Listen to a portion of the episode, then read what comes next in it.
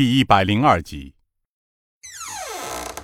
木屋的小门被缓慢推开，一个有些蹒跚的身影缓缓走了出来，却并不是老师，而是陆伯云。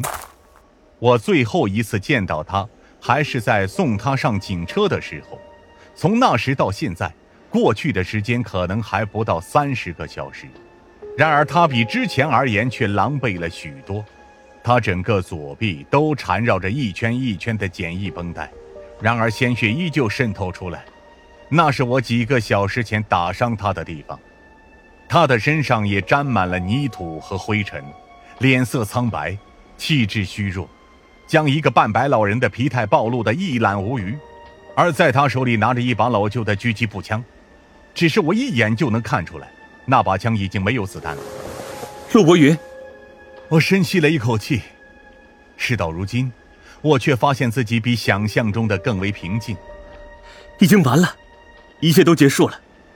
陆波云面色呆滞的看着我们，尤其是看着我，目光当中并无悔恨和绝望，只有一丝淡淡的疲倦。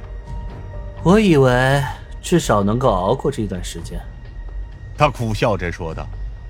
以为这阵山火。至少也能够拖延几个小时，没想到却忽略了还有你们两个的存在。教授说的没错，他的学生确实相当出色。陆博云由衷的赞叹道，并没有虚假的痕迹。林霄则上前一步：“够了，你们已经走投无路了，还是说，你以为这把山火就能救你们的性命吗？”陆博云摇了摇头。我从来都没有想过要逃，但至少要等过这几个小时，只要等过这几个小时就好。我有些不解起来，这几个小时对他而言为什么会这么重要？而林霄关心的却并不是这个，而是那座木屋本身。教授在里面吧？林霄几乎是咬牙说道：“让他出来，见一见昔日的爱徒怎么样？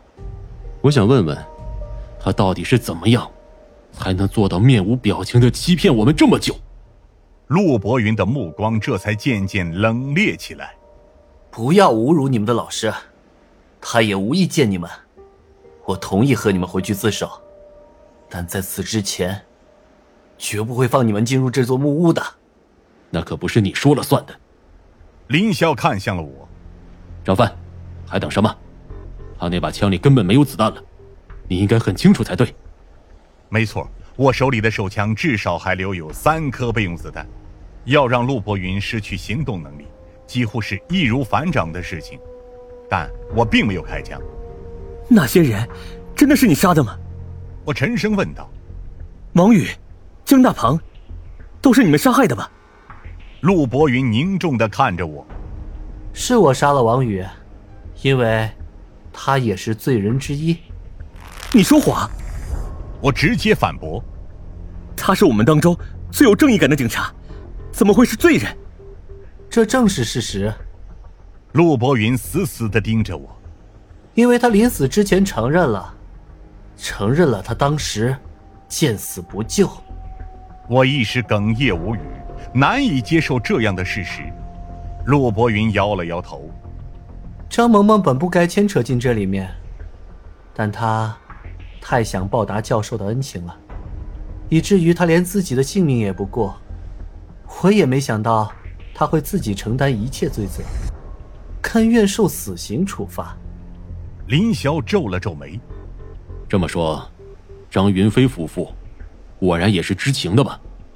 张云飞同样受到了教授的恩情，对他而言，报恩和洗清自己妹妹的冤屈同样重要。而那个可怜的女人，她只不过想证明自己妹妹的清白而已。为了一个人，我深吸了一口气，值得付出这么多人命吗？陆博云看着我，眼中泪光闪烁。一个人，不，他们害死的远远不是一个简单的人，他们害死的是一个妻子，一个妹妹，亲人，爱人。朋友，所有的回忆都被他们一手抹杀了。陆博云眼含热泪。因此，薛刚死前承认自己的所作所为，他也付出了应有的代价。那张大鹏呢？我反问道。他也该死吗？陆博云闭上眼睛。不，那个江大鹏只是个目击者而已。尽管他同样没有做出任何的行动，但他罪不至死。而且，在我打算找他问话之前，他就已经死了。陆伯云淡淡的说道：“他不是我们杀的。”我一时间愣住。那田龙真呢？他可是今早才死。陆伯云笑出了声：“哼，我们连夜逃走，你以为我们还有余力去杀害田龙真吗？但他确实该死，他也是主谋，杀害莫林的主谋。”陆博云咬牙说道：“只不过……”他比其他人更聪明，他意识到了自己的危险，所以日夜保镖不离身，而且几乎不离开他那座小岛。